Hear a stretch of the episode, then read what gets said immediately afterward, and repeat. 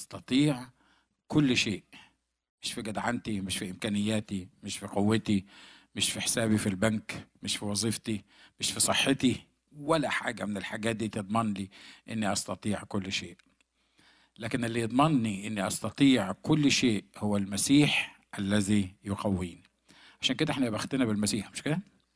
لأنه صدقوني اللي بيمتلك ثروة كبيرة ما بتقدر تحميه وساعة الجد ما بتقدرش تنقذه.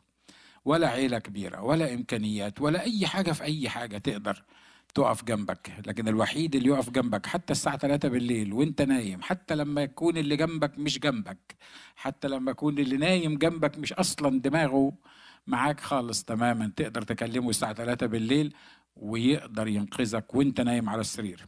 آمين؟ الكلام اللي إحنا بنقوله ده مش مجرد آه كلام لكن دي حقائق كتابية آه جربناها أو عدد كبير مننا جربها. وال السؤال اللي إحنا كنا بنسأله ليه الأبناء ما بيعملوش في حقل الآب السماوي. الحقيقة يمكن الموضوع النهاردة يبقى غريب شوية وأنا هحاول ما أطولش فيه لكن واحدة من الأسباب الأساسية إن ليه المؤمنين ما بيشتغلوش في الحقل أو الأبناء ما بيشتغلوش في في في حقل الآباء في مرض روحي اسمه الكسل. مرض روحي اسمه الكسل. مرض روحي اسمه آه ما هو اسمه اسمه الكسل ما حدش عايز ينطق. يعني ربنا يستر ومش عارف مين بالظبط اللي حي المرض مرض الكسل ده مرض ده مرض مرض روحي ونفسي وبيسبب أمراض جسدية كتير جدا. وده المرض الروحي اللي بيستخدمه إبليس مع المؤمنين الحلوين. اللي عايزين يعيشوا صح. اللي عارفين إن هم مدعوين إن هم يبذلوا كل جهدهم في خدمة الرب. واللي عارفين إن عندهم رؤية. واللي عارفين إن الله عايز يستخدمهم. لكن العدو لأنه فاهم إنه لو ساب الناس دول إن هم يتفاعلوا مع الخطة الإلهية يعني هتكون ديزاستر بالنسبة له هتكون مصيبة بالنسبة له. فبيعمل إيه؟ يصيب المؤمن بمرض اسمه مرض الكسل. حد موافق على اللي أنا بقوله ده؟ ودايما لما بنيجي في دماغنا كده عن عن مرض الكسل يقول لك يا ده لو يعرفوا أنا بشتغل قد إيه؟ ده أنا بشتغل 18 ساعة في اليوم. فيعني مش مستحيل الموضوع ده مش بتاعي. أنا انت عارف أنا بشتغل إيه؟ ده أنا بشتغل خايفة أقول أي مهنة تفكر أن أنا بقول عليك إنك كسلان. لكن أصعب المهن اليدوية اللي إحنا مرات بنعملها إن كان تشيل طوب إن كانت ميكانيكي إن كان مش عارف الحاجات اللي هي اللي فيها قوة دي. مرات بنتخيل لأنه عارف أنا بعمل إيه في طول اليوم؟ ده أنا طول اليوم واقف على رجليا ده أنا طول اليوم بشتغل ده أنا طول اليوم بعمل حاجة معينة. والعدو بيقنعني لأن أنا بشتغل كتير وبالطريقه وبطريقة صعبة وفي, وفي مجال صعب فإن أنا أنا مش كسلان أنا أنا لا أنا مش كسلان أنا مش مصاب بمرض الكسل والدكاترة لما تروح عندهم لازم يطلعوك عيان مش كده ولا إيه؟ وإلا أنت هتروح ليه؟ ما أنت لا عند دكتور لازم لازم تطلع لكن أنا بشوف إنه الحقيقة من أخطر الأمراض اللي بتصيب المؤمنين هو مرض الكسل. والكسل ما هوش بس زي ما قلت مرض روحي لكن ده مرض نفسي ومرض جسدي. هحاول بسرعة أقول لك شوية حاجات عن مرض الكسل أو أعراض مرض الكسل. الكسلان دايما فقير ومحتاج. مش لازم بس على المصاري. مش مش بس بتتكلم على المصاري. لكن الكسلان دايما اللي عنده المصاب بالمرض ده دايما تلاقيه مش قادر يوفي احتياجاته. دايما تلاقيه محتاج. خلي بالكم أنا في وقت من الأوقات وأنا بقول أقول كده الكلام ده كتير وما بتكسفش منه. في وقت من الأوقات ما كنتش ما كنتش لاقي آكل. وفي وقت من الأوقات نشكر الله ممكن أكون لاقي آكل وشوية كمان وأكل اللي جنبي. فلا دي هتفرق يعني في حياتي ولا دي هتفرق في حياتي. لكن الفكرة الأساسية هي إنه الكسلان دايما محتاج ليه لأن في حاجة المفروض يعملها سواء روحية أو جسدية وهو مش عاملها ليه؟ رغم كل الإمكانيات متوفرة، رغم الوقت متوفر، رغم الصحة متوفرة، رغم كل شيء متوفر بالنسبة له إنه يعمل الحاجة دي، إنه يجتهد، إنه هو يصلح أو يعدل من حاله، لكن في مرض جواه وصدقوني مفيش واحد كسلان هيقول لك أنا كسلان. صح؟ لما تسأله مستحيل يقول لك أنا كسلان. حتى لو كان بيقف على الناصية زي ما بنقول بالمصري سبع ساعات في اليوم برضه مش هيقول لك إن هو كسلان. ليه؟ لأن ما حدش قادر يعترف ومحدش عايز يعترف إن هو مصاب بمرض الكسل. بس أنا عايز أريحك يعني كنت أقول تسعة وتسعين وتسعة من عشرة في المية من المؤمنين عندهم المرض ده بتاع الكسل بشكل أو بآخر. ومرة تاني بقوله لك الموضوع ده مهم؟ ها؟ ومرة تاني بقوله لك الموضوع اللي بيميزك إنك كسلان ولا مش كسلان مش قد إيه أنت بتشتغل مش قد إيه وقت بتشتغله مش قد إيه طبيعة الشغل اللي جواك.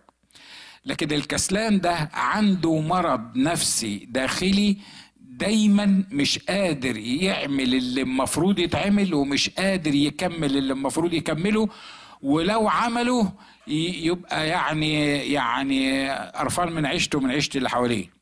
ليه؟ لأن هو مش قادر يعمل الحكاية دي. لما تشخص المرض صح تقدر تعالجه صح. ولما تعالجه صح تقدر تتخلص من الحكاية دي. والدليل على وجود مرض الكسل اكتب كده على الجوجل أو على أي حاجة يعني آه، آه، في كتاب مقدس ابحث عن كلمة الكسل هتلاقي صفحات. هتلاقي الأخ سليمان عمال يقول والكسل والكسل والكسل والكسل.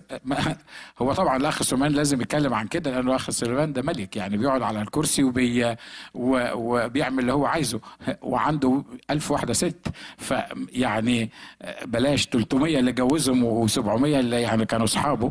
فيعني يعني مش ممكن يبقى كسلان ده مش كده ولا إيه؟ الحقيقة الحقيقة يمكن يكون سليمان ده من أكتر الناس اللي, كانوا كسلانين في حياتهم بس خلي بالك إن الروح القدس استخدمه في كتابة الأمثال وفي كتابة آه، حاجات معينة بالروح القدس ملناش دعوة بيه هو كانت بتنطبق عليه ولا لأ لكن الروح القدس عايز يقول إن في مرض روحي وخصوصا الأيام اللي إحنا عايشين فيها ده اسمه مرض الكسل ومرض الكسل ده مرض خطير ممكن يدمر حياتك من غير ما تشعر. بيقولوا إن مرة حبوا يعملوا آه، دعاية عن آه، دواشج. عارف الدواشج؟ فقرروا إن هم يحطوا واحدة منهم إحنا بنسميها مراتب بالمصري عشان المصريين اللي بيسمعونا بس يفهموا قرروا يحطوا واحدة منهم في ميدان عام ويعرضوها ويجيبوا حد ينام عليها كده علشان يقول قد إيه يعني المراتب بتاعتهم مراتب اختاروا واحد من بلد معينة. طبعا مش قادر ما أقدرش أقول اسمها لأن في ناس منها بيتابعونا على الإنترنت دلوقتي عشان ما يزعلوش مننا. اختاروا واحد من بلد معينة وقالوا هو دول الناس دي الجو عندهم حر طول اليوم فما بيتحركوش كتير فبيناموا والبلد دي أنا رحتها والاجتماع بتاعهم الساعة 9 يبتدي الساعة 11 أول أخ يجي في الكنيسة يبتدي الساعة يعني يجي الساعة 11 الاجتماع المفروض يبقى مثلا نص ساعة تلاقيه مثلا ثلاث ساعات آه، تديله ميعاد تقول له لو ما جيتش الساعة 10 هقطع رقبتك. أنا بقول لكم عن حاجة حاجة حصلت معايا أنا. لو ما جيتش الساعة عشرة هقطع رقبتك. انت عارف اقطع رقبتك يعني إيه؟ يعني أنا لازم أمشي لأن أنا مش من البلد بتاعتكم دي ورايا ارتباطات وجاي مسافر أكتر من عشر تلاف مايل. فالساعة عشرة بالظبط تكون موجود هنا. تسعة خمسة وأربعين هكون موجود عندك. الساعة 12 ونص بالليل لما ابتدى يفكر إن هو يجيني. هو كده. هو هو يعني في بلاد معين فالراجل ده حطوه على المرتبة على أساس إن هو يعني يعرض قد إيش المرتبة ظريفة جدا. فسابوه اليوم كله نايم على المرتبة. في آخر اليوم قام قال لهم وأنا مش هاخد أجازة ولا إيه؟ هو كله شغل. بنضحك مش كده؟ لكن على فكرة إحنا مرات كتيرة في حياتنا الروحية بنبقى عاملين كده. إحنا نايمين على المرتبة دي بقالنا سنين وبعدين عايزين أجازة من المرتبة اللي إحنا نايمين عليها. عايزين أجازة من النوم اللي إحنا نايمينه. إحنا نايمين ولما بنصحى عايزين أجازة علشان ننام. الكلام اللي أنا بقوله ده ده كلام روحي خطير. الكتاب بيقول هنا الكسلان دايما فقير ومحتاج. الكسلان لا يحرس بسبب بسبب الشتاء فيستعطى فيستعطي في الحصاد ولا يعطي. في ال في ال في الشتاء هيقول الدنيا برد. ما نقدرش نصحى ما, ما, ما أقدرش أصحى بدري.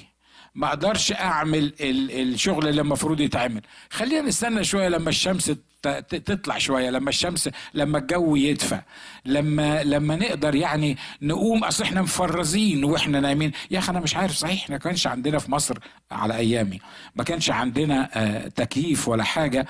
و و وفي العراق ما كانش عندكم تكييفات مش كده برضو ولا إيه؟ كان عندكم بس كان عند صدام حسين مش عندكم أنتوا في البيت. وإحنا برضو كان عندنا بس كان عند مبارك. بس ما كانش عندنا تكييفات ولا حاجة لكن لكن كنا كنا كنا بنتحرك وما كناش حاسين إن إحنا في الدنيا حر. واطفي يا أبو يوسف التكييف ونزل يا أبو يوسف التكييف ومحدش يمد إيده على التكييف. وأنا ما باجيش الكنيسة علشان أنا سقعان وده ما بيجيش الكنيسة عشان ما بستحملش الحر عندكم. بيحصل في كل الكنائس مش كده؟ وبعدين تسمع حاجات عجيبة جدا وبعدين يقول لك أصل الكراسي اللي إحنا قاعدين عليها الكراسي دي مش مريحة. فعشان كده لما بنقعد شوية بنحس إن ظهرنا تعب. اسم الله عليك. ما إحنا كنا في ما إحنا كنا في في مصر وفي العراق. مش كده ولا إيه؟ ها؟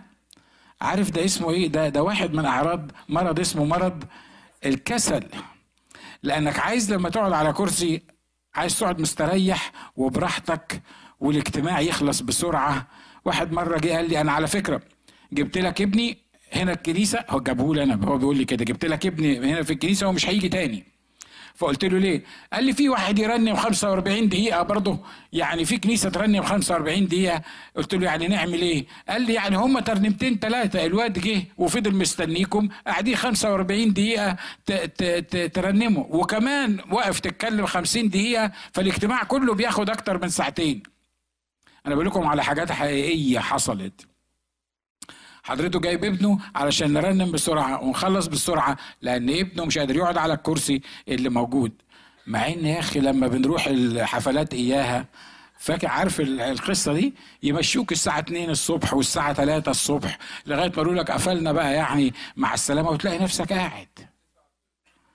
وتدفع فلوس كمان ها؟ وتدفع فلوس واضح إن هي حرقاك الحكاية دي من كتر وأنا كمان.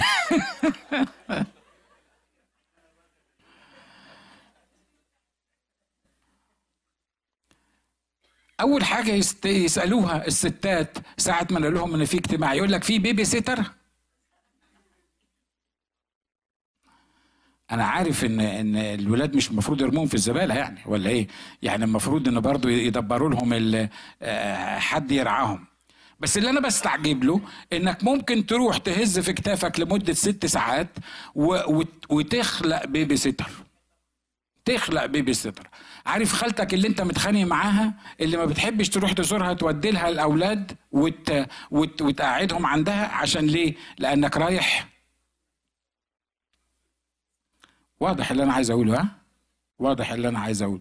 على فكرة دي كلها أعراض دي كلها أعراض لمرض الكسل الروحي.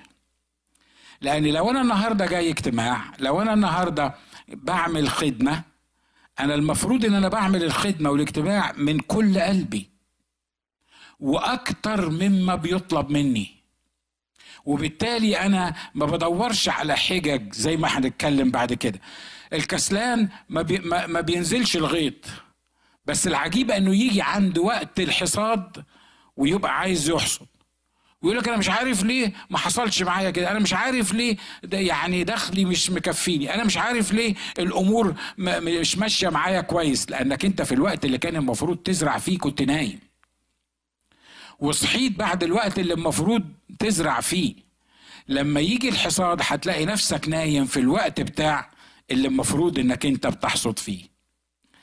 الكسلان دائما فقير ومحتاج. الكسلان عنده ميل للانتحار؟ على فكرة أنا ما بجيبش كلام من عندي. أنا ب... أنا ب... كل آية ب... ب... يعني كل حاجة بحطها لك في آية معينة.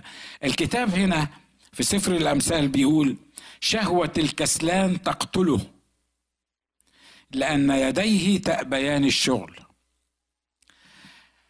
واحدة من ضمن الحاجات الأعراض بتاع مرض الكسل إن الكسلان ده دايما بيتمنى. دايما بيتمنى. ودايما بيبص للحاجة اللي عند غيره. ودايما بيحس إنه شفت فلان راكب سيارة شكلها إيه؟ هو عمره ما بيقول لك شفت فلان اشتغل قد إيه ولا تعب قد إيه؟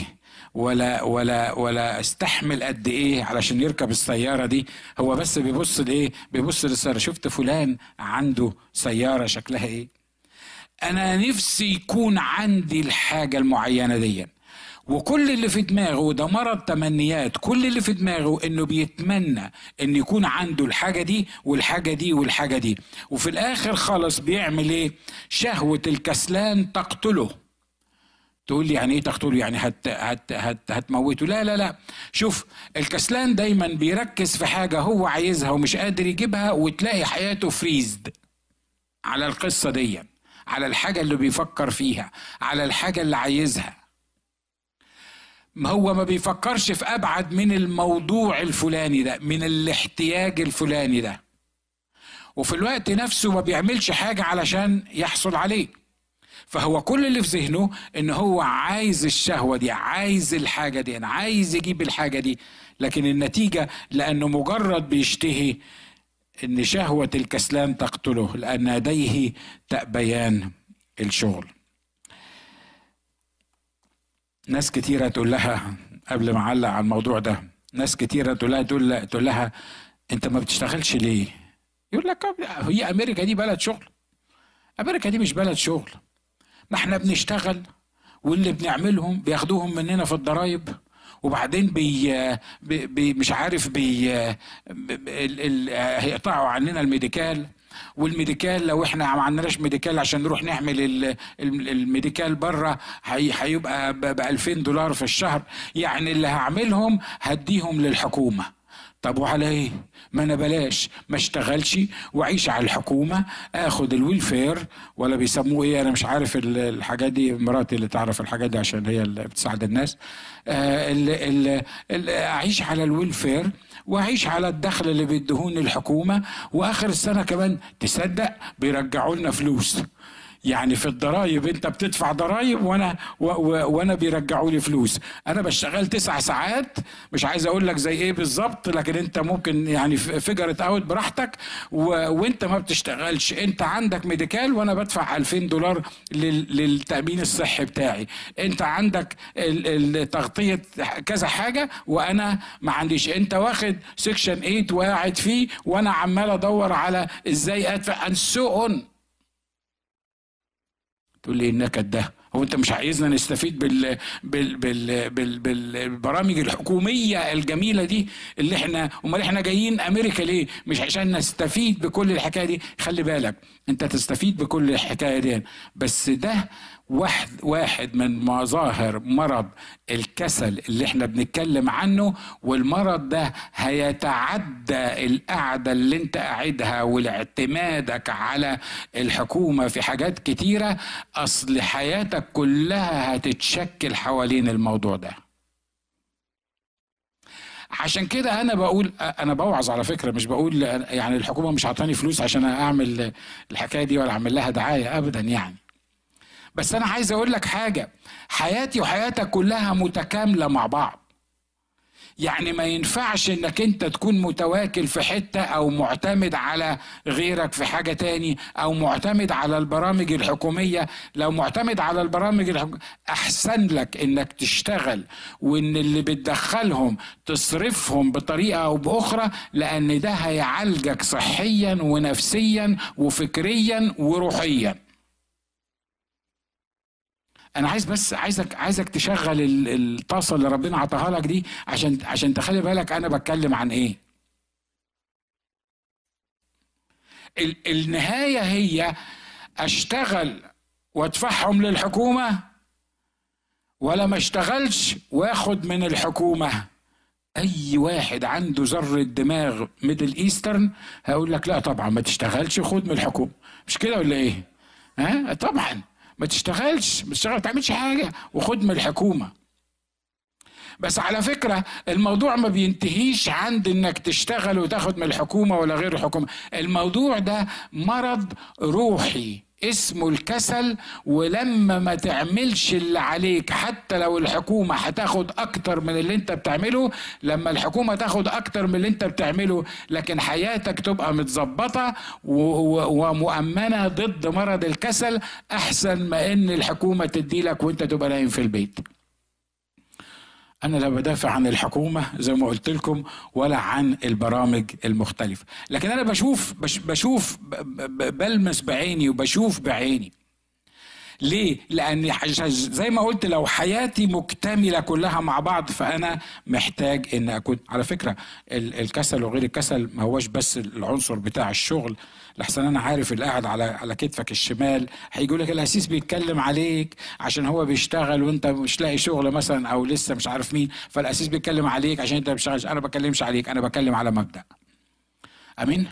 الحاجة الثالثة في أعراض مرض الكسل الخوف المرضي المبني على غير أساس. دايما الكسلان خايف. دايما الكسلان بي بي بيطلع حجج. في سفر الأمثال أصحاح 13 وعدد 22 بيقول قال الكسلان الأسد في الخارج فأقتل في الشارع. هو نايم في البيت وبيحلم مش عايز يطلع فعايز يلاقي سبب مش كده ولا إيه؟ فيعمل إيه؟ يقول لك الأسد في الشارع. يعني هو مفيش في الشارع علمته هو ما حدش يعني لجنة الرفق بالحيوان ما جاتش تمسك الأسد ده سايبهولك أنت قدام البيت يعني بتاعك عشان لما تفتح ياكلك الأسد اللي موجود في الشارع يا راجل فكر صح لو في أسد في الشارع متهيألي الناس كلها كانت هتهرب وهتجري وهيصرخوا ومتهيألي كانوا هيعرفوا يخلصوا على الأسد مش كده ولا إيه؟ ولا هيسيبوا الأسد عند بيتكم يحطوا الأسد كده يقول لك بص أصل في واحد كسلان جوه هنا فخليه أول ما تفتح تاكله والأسد يقول حاضر طبعا. على فكرة ده مش هزار ده كلام جد. ده اللي بيحصل ده اللي بيحصل عمليا حقيقي.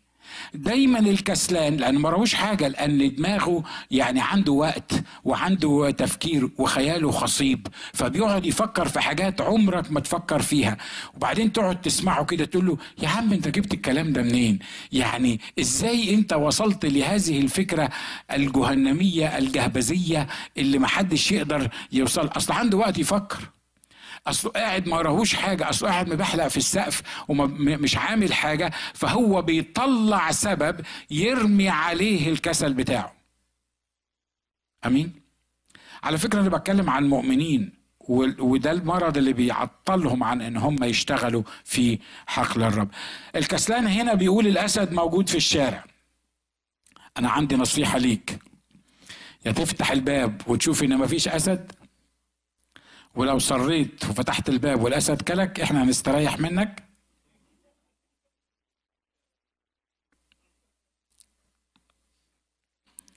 هما الاثنين بس دول. اعمل واحدة فيهم. يعني هتفتح الباب يا تفتح الباب. الخوف المرض المبني على غير أساس. يا إخوة أخوات في ناس ما بتطلعش من بيوتها لأنها خايفة السيارة بتاعتها تتخبط. لأنها خايفة آه، من حاجات مش موجودة. في دماغها في دماغها بس. والخوف بيمسك الناس ديا بيشلها والكتاب قال إن الخوف ليه عذاب. الخوف بيعذب الناس. أنا عارف إن في خوف صحي وعارف إنك من خاف سلم والأمثلة الكتيرة اللي إحنا بنقولها دي لكن أنا بتكلم عن واحد ما بيعملش مخاطرة معينة. ولأنه ما بيعملش مخاطرة معينة فبيفضل مكانه محلك سر. امبارح كنت بتكلم مع أندي أنا وأندي كده قاعدين بيتكلم. وبعدين عمال يقول لي بابا صعب قوي إن مش عارف يختاروني أبقى واحد من جراح تجميل ومش عارف مين. فأنا قلت له بقول لك إيه؟ أنت جايبه لنفسك. حد قال لك تبقى جراح تجميل؟ يعني هم الدكاترة اللي في الدنيا دول كلهم مش عاجبينك؟ دكتور بطنه ما تطلع دكتور بطنه يا ابني وبتاع.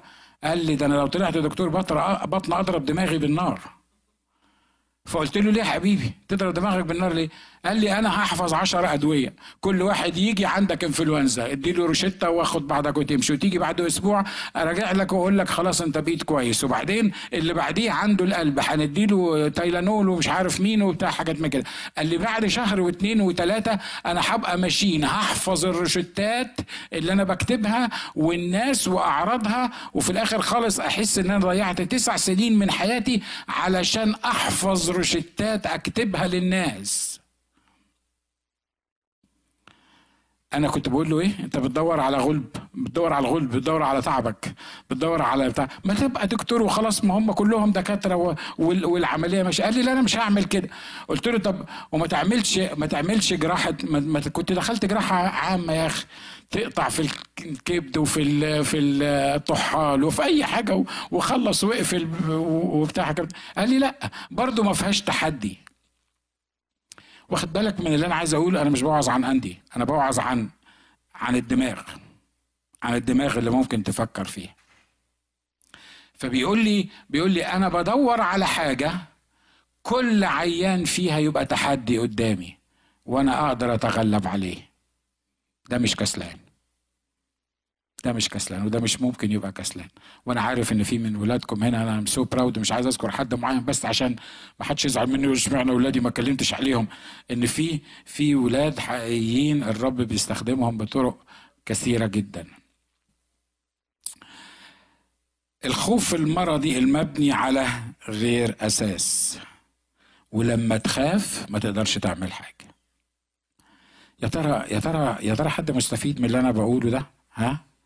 إحنا إحنا في حاجات كتيرة بنخاف منها. أصل أنا ما أقدرش أعمل الحكاية دي. ما أقدرش. ليه؟ لأني ما جربتهاش قبل كده. طب جربها ولما تجربها مرة تاني ولما تجربها مرة تالت ولما تجربها مرة رابع هتقدر تعملها حتى لما يعني سامحني في التعبير أنا مش أنت. حتى لو ما عنديش مخ لو عملتها عشر مرات هعرف أعملها.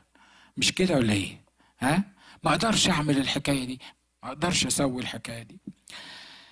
الحاجة الرابعة القلق القلق وقلة النوم. الباب يدور على صائره والكسلان على فراشه. يعني إيه؟ يعني الباب بيفتح كده والكسلان بيتحرك كده. فاضي ما راهوش حاجة. عارف؟ يبقى قاعد على السرير كده يتعب من زي اخونا اللي بقول لكم عليه بتاع المراتب ده. ينام يوم يتعب عايز ياخد أجازة. ياخد أجازة تلاقيه راح نام في حتة تاني. وبعدين يجي ينام على المرتبة وبعدين يتقلب ويتقلب ويتقلب ويتقلب ويتقلب. وده اللي بيعمل زيادة في الأمراض النفسية وزيادة في الأمراض الجسدية. القلق وقلة النوم. الباب يدور على صائره والكسلان على على فراشه. على فكرة على فكرة يمكن تقول لي أنت عارف يا أسيس لو أنا, أنت عارف أنا بنام كام ساعة في اليوم؟ أنا بنام أربع ساعات في اليوم. مش عايز أقول لك ارفع إيدك لو كنت بتقول الكلام ده. أو خمس ساعات في اليوم. ده أنا أكتر يوم بنام فيه خمس ساعات.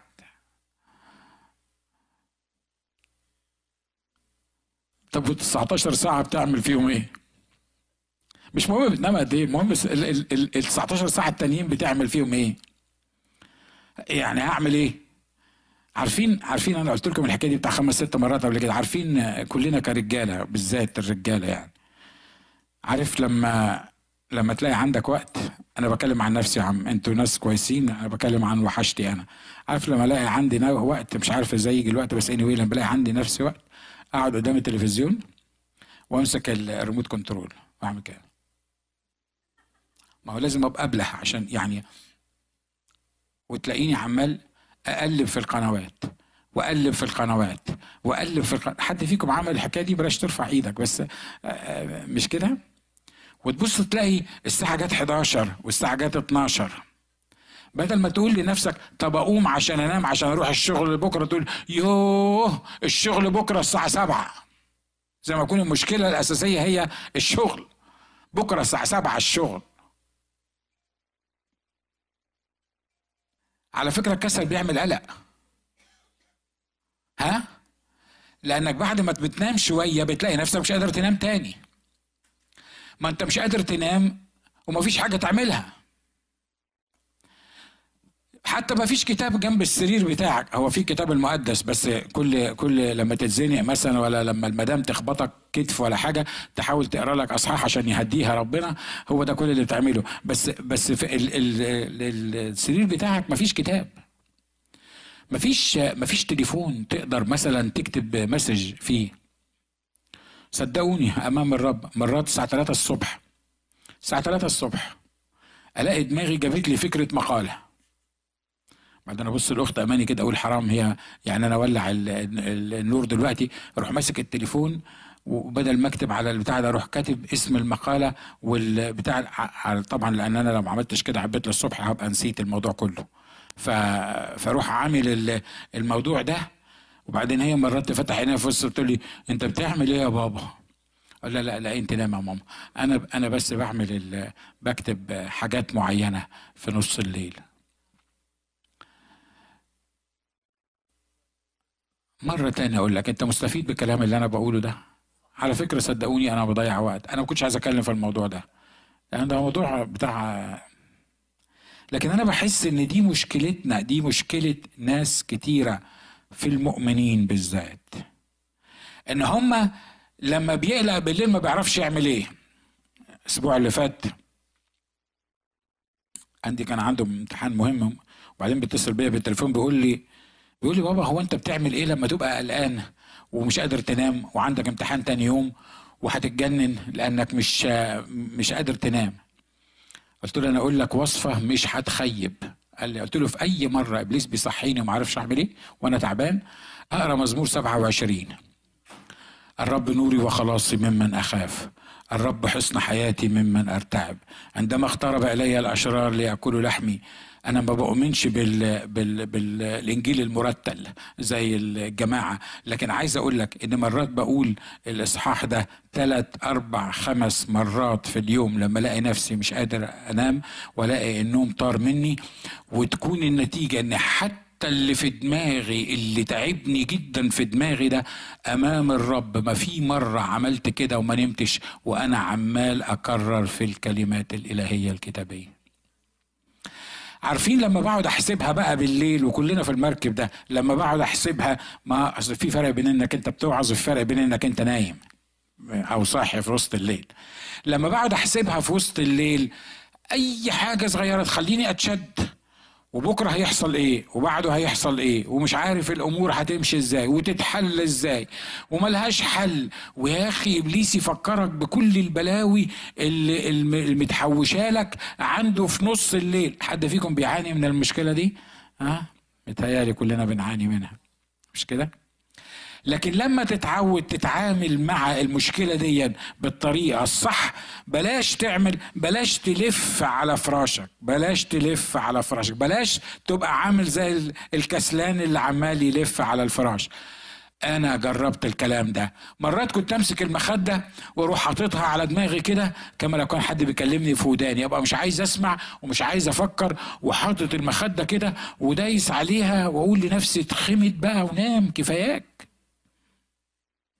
حد عمل زي كده؟ متهيألي متهيألي. ولو ما قلتش إنك عملت كده تبقى كذاب. بس اني anyway مش هو ده اللي أنا قصدي اثبته لك ده سهل إن هو يتثبت. بس اني anyway ال ال ال كل كلنا بنعمل الحكاية دي. وبعدين تلاقيني نايم على الناحية دي والناحية دي ما نفعتش. أروح نايم على الناحية الثانية وقالب المخدة على الناحية ده في ناس بتشاور واضح إن هي بتعمل زي. تروح حاطة المخدة على ودنها اليمين وبعدين الودن الشمال والودن اليمين والودن الشمال والودن اليمين وأنا عمال ألف زي الباب اللي على صائره ده. عمال وبعدين في الآخر خالص أنا نمت لأني اتهديت لأني تعبت. وصحيت الصبح ما كنتش عارف هو أنا نمت طول الليل ولا ما نمتش طول الليل؟ هو أنا كنت بحلم ولا كان إيه اللي بيحصل معايا؟ أنا مش عارف أنا حاسس إن أنا أنا مش مجمع. أدي لك وصفة حلوة. روح بيتك النهارده احفظ مزمور 27 الرب نوري وخلاصي ممن أخاف. الرب حصن حياتي ممن أرتعب.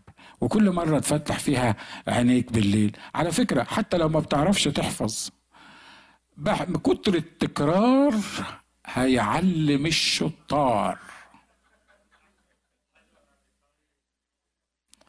لما تحفظ أنا بقول لك كلام عملي أنا بقول لك علاج عملي حقيقي. لما تتعلم تعمل الحكاية دي أتحداك.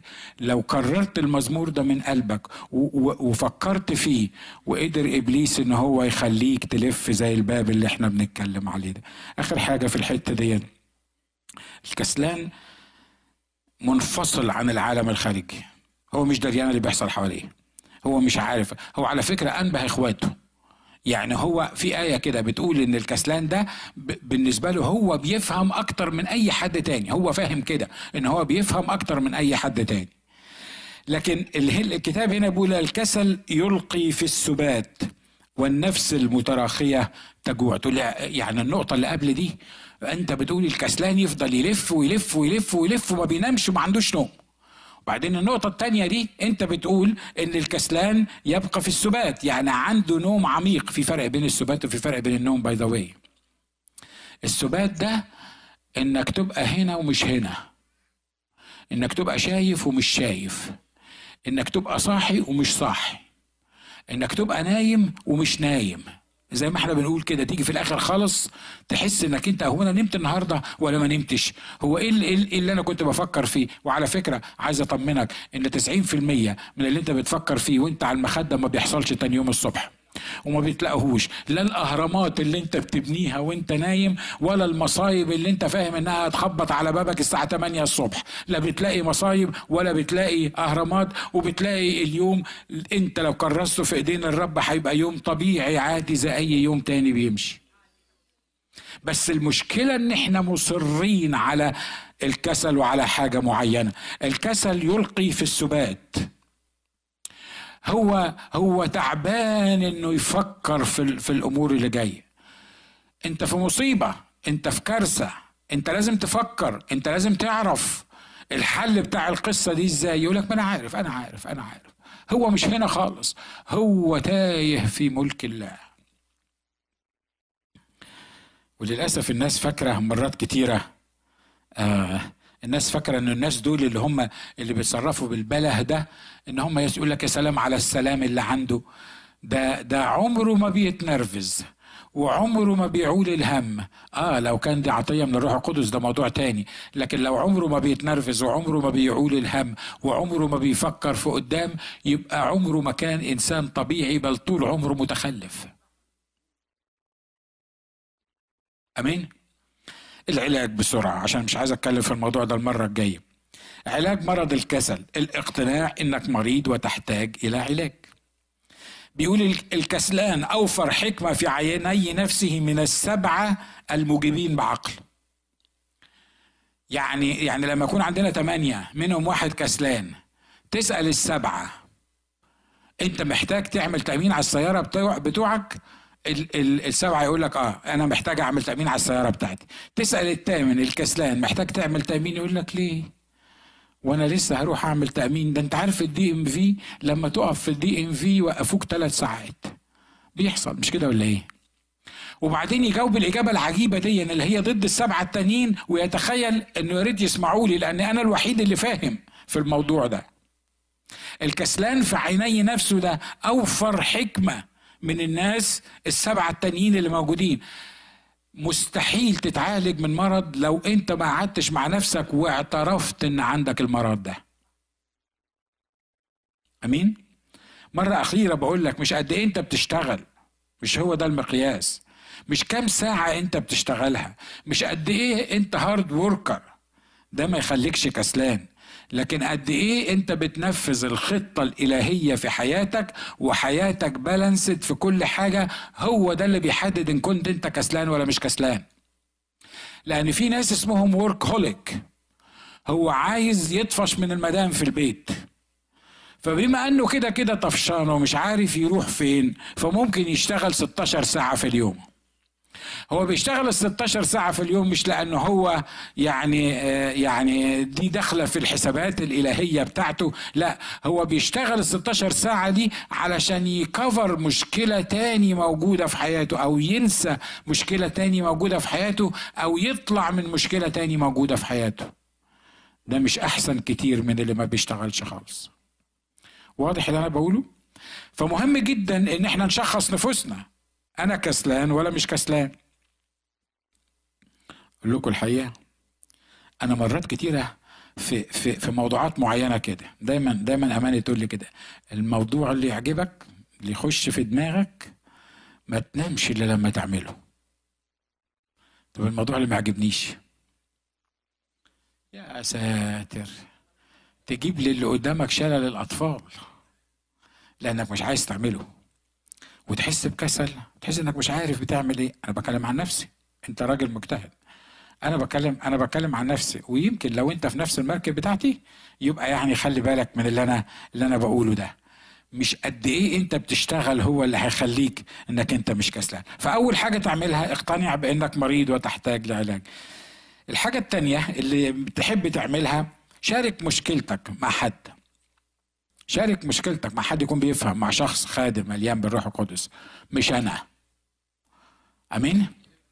عشان أنا ما عنديش وقت ل 18 واحد لأن أنا عارف إن دي مشكلة ومرض عند ناس كتيرة في الآخر مش أنت كنت بتقول شارك مشكلتك؟ أو أنا بقى أنت الشخص اللي أنا اخترتك وعايز أشارك معاك الحكاية دي. إن شاء الله هعلمك الكسل لغاية سنتين لغاية ما تعرف تتكلم معاه. لكن في إخوة في إخوة في إخوة مؤمنين وحلوين وشغالين وما عندهمش المرض ده. شارك مشكلتك. لما يكون عندك مشكلة في الموضوع ده شارك بيها حد. اتكلم بيها مع شخص. اسأل فيها. حد يكون روحي حكيم فاهم الأمور بطريقة مظبوطة عايش بطريقة مظبوطة عايش في خطة الله بينفذ في خطة الله شارك بيها. مش عيب إنك أنت تشارك الآخرين. أنا عارف إن اللي قاعد على كتفك الشمال يقول لك أنا أنا القسيس. أروح أقول لباهر ولا أروح أقول لراني إن أنا عندي المشكلة دي؟ إن أنا إن أنا كسلان ولا إن أنا عندي المرض الفلاني ده يقولوا عليا إيه؟ لا ده هيمسكوا لي ده مش هيرحموني ده بعد عشرين سنة هيبصوا عارف ده إيه اللي أنا بقوله ده؟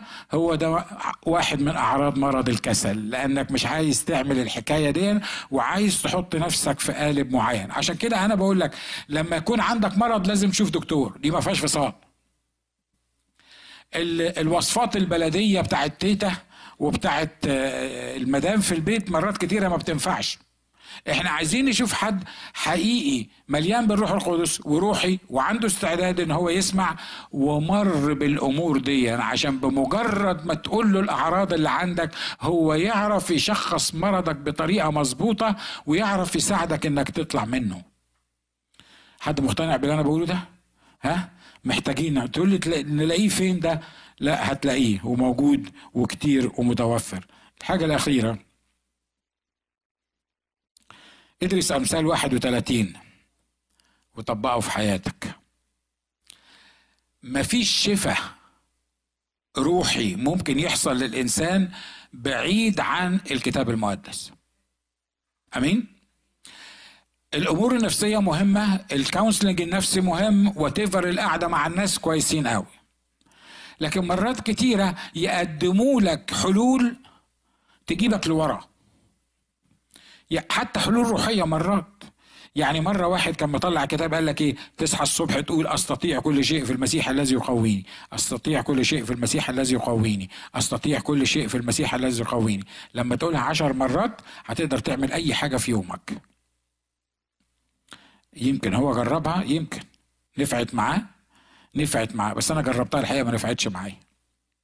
عارف ليه؟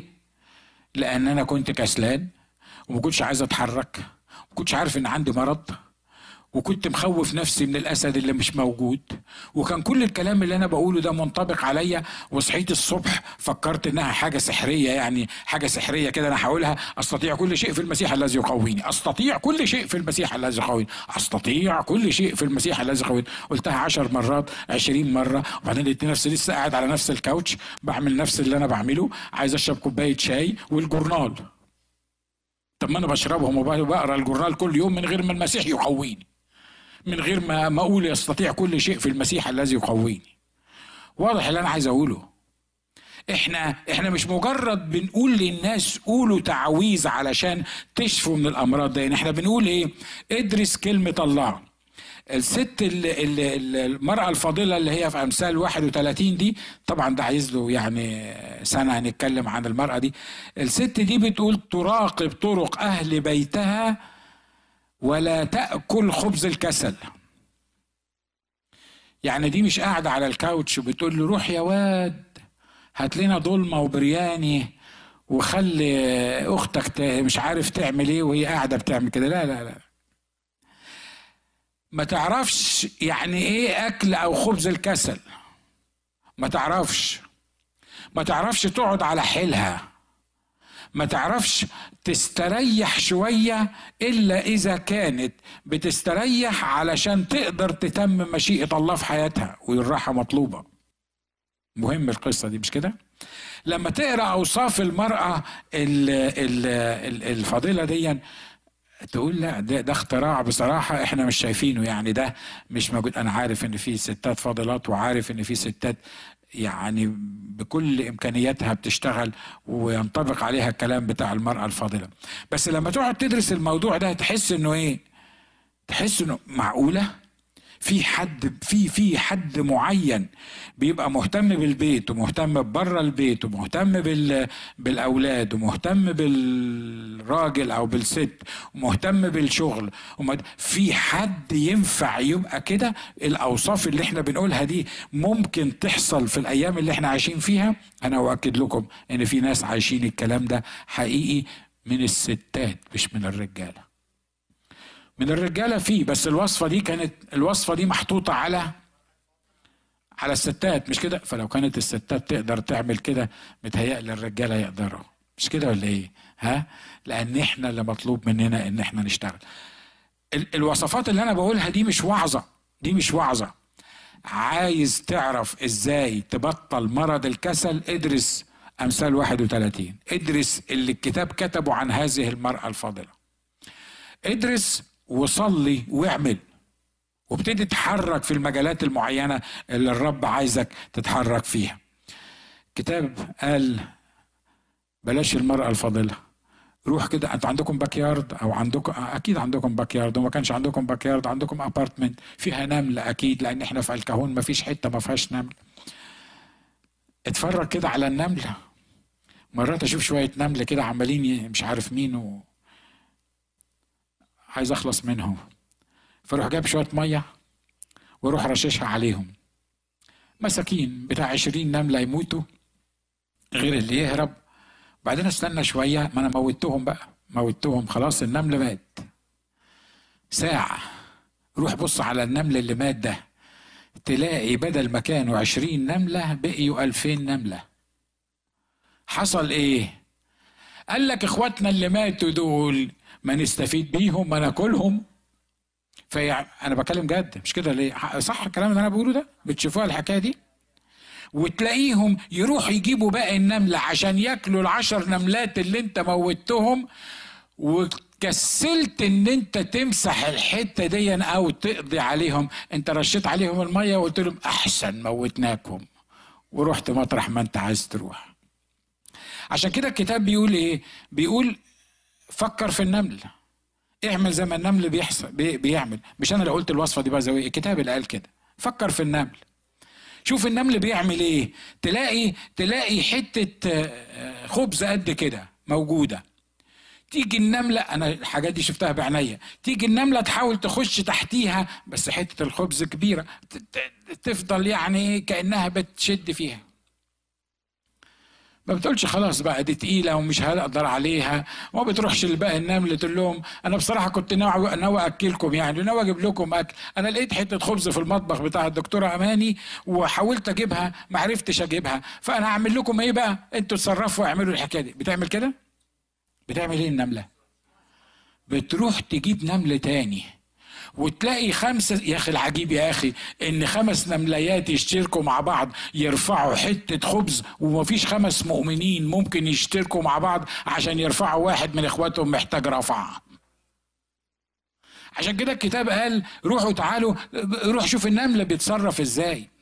اللي النملة الواحدة ما تقدرش تعمله بتعمل هي خطة في دماغها إنها تجيب نمل تاني عشان يشترك معاها علشان يرفع الأكل عشان تخزنه رغم إن هي عايشة في المطبخ لكن عشان عارفة إن في وقت معين مش هتلاقي الأكل ده وهيبقى برد مش هتقدر تطلع فهي بتدخر في الصيف اللي هتاكله في الشتاء. مين اللي عمل فيها القصة دي؟ مين اللي علمها القصة دي؟ متهيألي متهيألي اللي خلقها. هو اللي عمل كده عشان يظبطها مش كده ولا إيه؟ يعني لعل الله تهمها النمل. يعني هي النمل هو الحاجة الأساس عند الرب ولا أنا وأنت الحاجة الأساسية عند الرب. عشان كده الكتاب قال إيه؟ قال روح اتعلم من النمل. في حتة تانية قال اسأل البهائم فتعلمك وطيور السمك يخبرك. لو انت مش قادر تفهم حاجة معينة روح اقعد قدام البهايم واسألهم انت يا حمار بتشيل الحمل الكبير ده كله ليه؟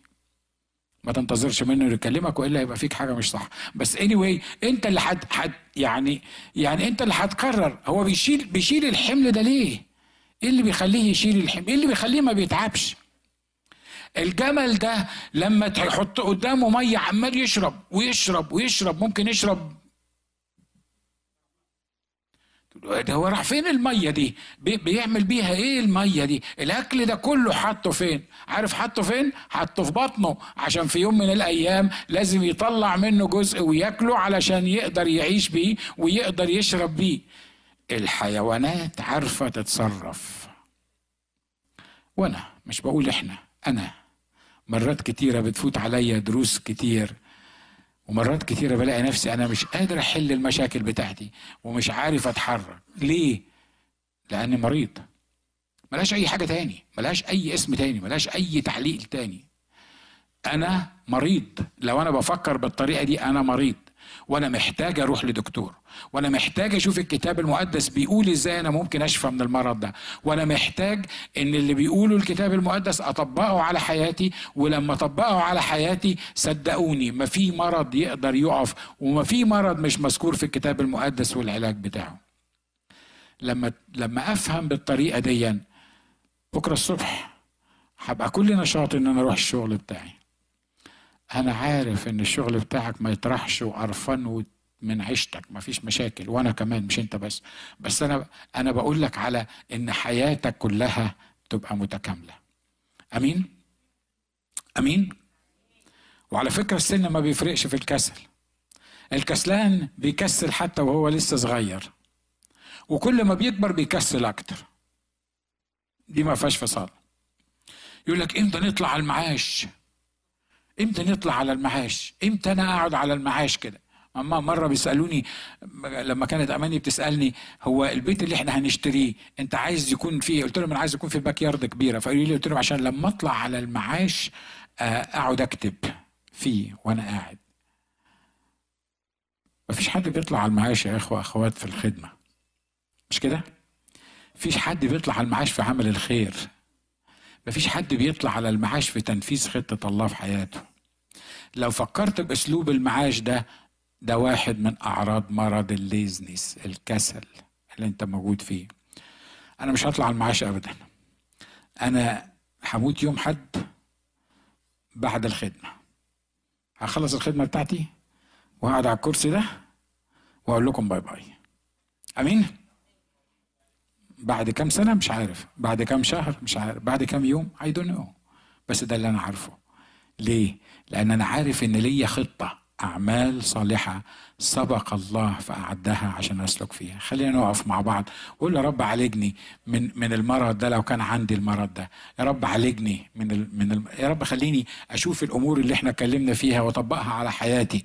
يا رب آه، أنا مش عايز أكون بشتغل وبس من غير ما أفكر. مش عايز أكون بشتغل لمجرد إن أشتغل. مش عايز أكون بشتغل عشان أهرب من من أمور تانية أنت عايز تعلمهاني وانك انت عايز تخليني أنتصر عليها. قول له رب علمني علمني. اكشف لي عن حالتي اكشف لي. بالرغم من من إن كل مصاب بهذا المرض يقدر بسهولة يعرف لكن أنا بصلي إن الله يفتح عينينا النهارده على الحقائق الكتابية اللي إحنا قلناها. وان ما يكونش مرض الكسل هو المرض اللي بيخليني ما اشتغلش في حقل الآب. وما يكونش الكسل اللي بياخد صور مختلفة صور الخوف أو صور المشغولية أو صور عدم الفهم أو غيره. ما يكونش ده المرض اللي بيعوقني في حياتي الروحية. قول يا رب أنا برفض الكسل قدامك برفض الكسل. برفض الكسل. برفض الكسل. وبسأل يا رب علاج حقيقي للموضوع ده في حياتي. وأنا عارف إن ليا خطة رائعة منك.